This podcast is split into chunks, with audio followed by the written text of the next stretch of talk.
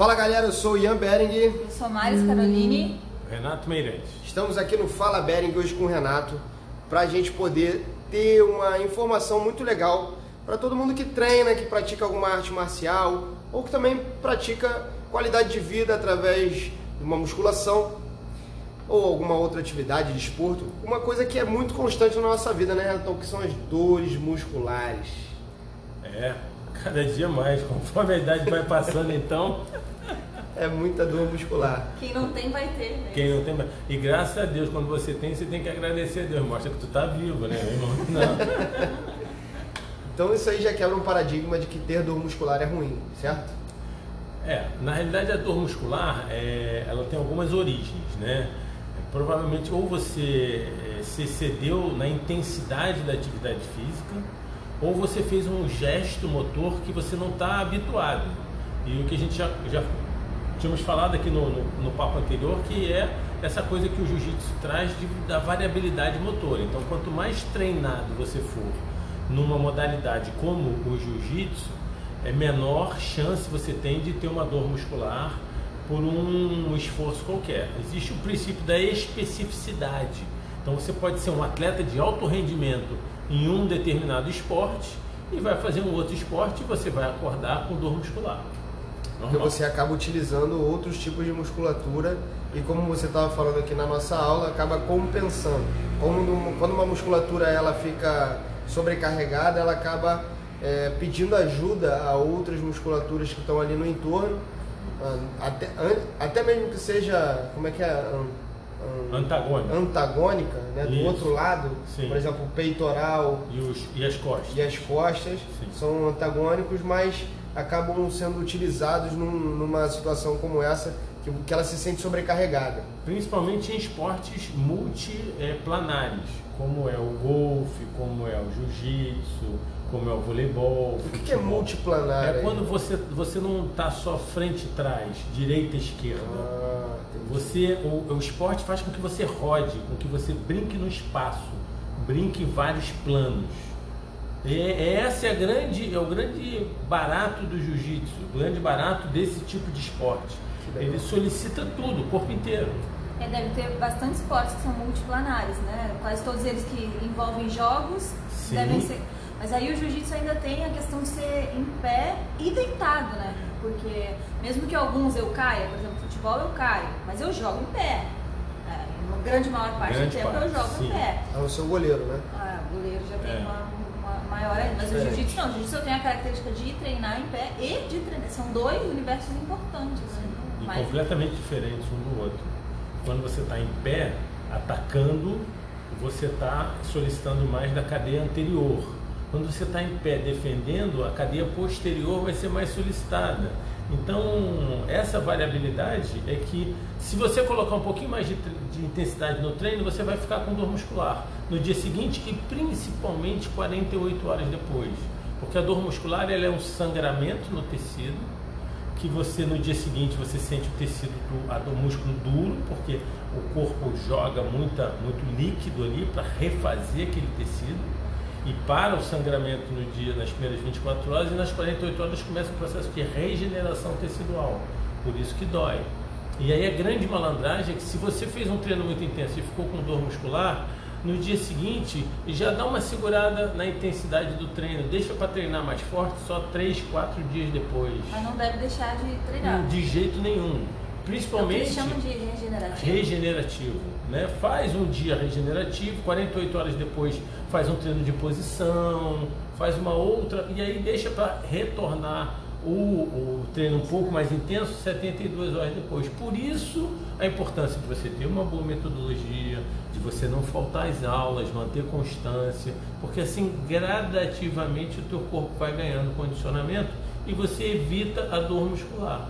Você evitando a dor muscular, você não tem que dar essa alternância brusca na intensidade. Então a palavra certa Ian, é constância. Constância. Você não quer ter dor muscular, você mantenha constância nos treinamentos.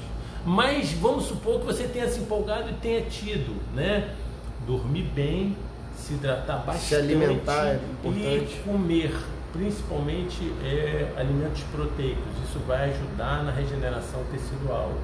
Então, comer mais queijo, mais carne. E aí um nutricionista pode dar uma colaboração mais importante para a gente aqui. Mas o fundamental, né? Mas é nutricionista, então.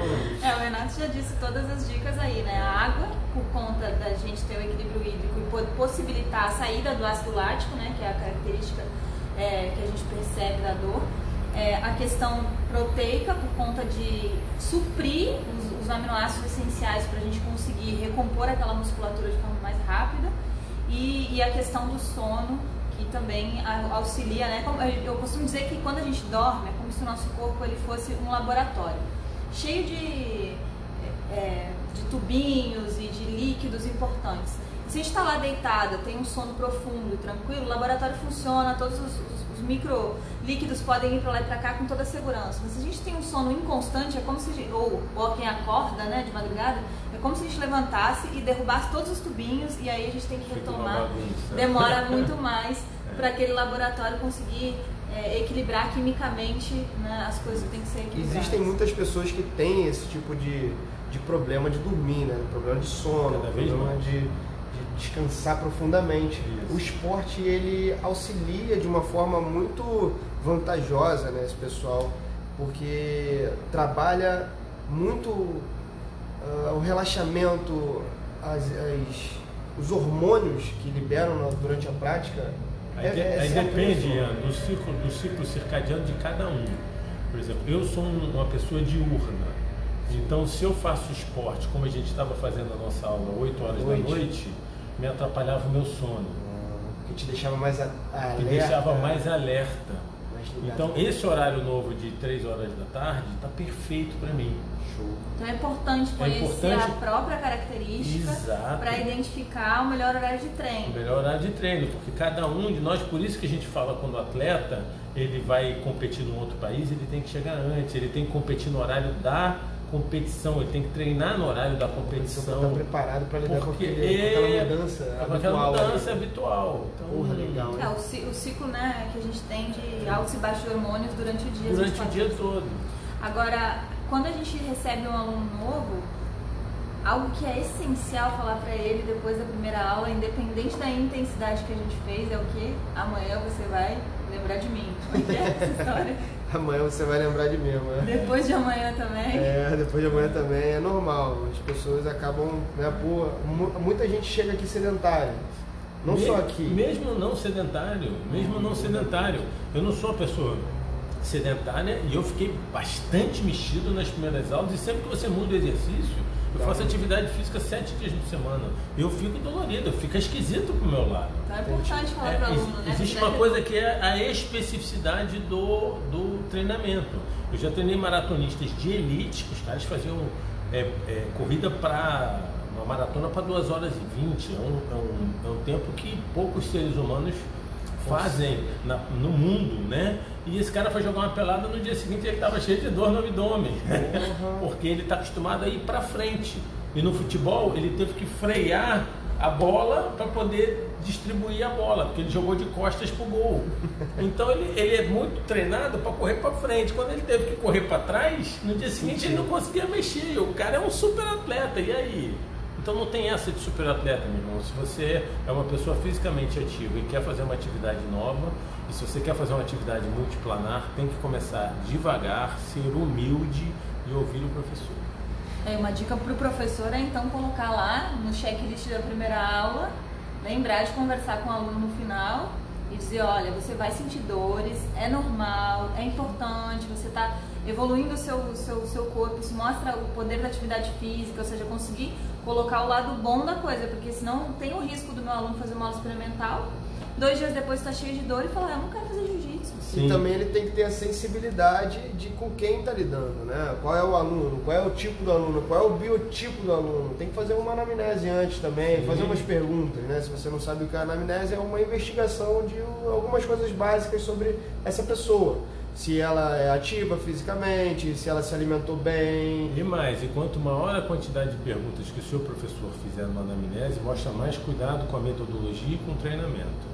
Então isso também é uma forma das pessoas que querem começar uma atividade física ou querem escolher um bom lugar, escolher um bom lugar para começar. muito legal. Galera, acho que a gente fica por aqui. Qualquer dúvida de vocês, procure a gente no Instagram. É, Ian Bering, Maris Caroline, tem gestão.jiu-jitsu também, falando sobre. Jiu-jitsu.gestão. Jiu-jitsu.gestão, falando sobre como é, administrar o seu negócio, como transformar o seu tatame em um negócio. Estamos aqui com o Renato. Renato, muito obrigado. Eu que agradeço sempre. Eu sou o Ian Bering. Eu sou Maris Caroline. Renato Meirelles. E a gente está aqui no Fala Bering. Bering Jiu-Jitsu! Os...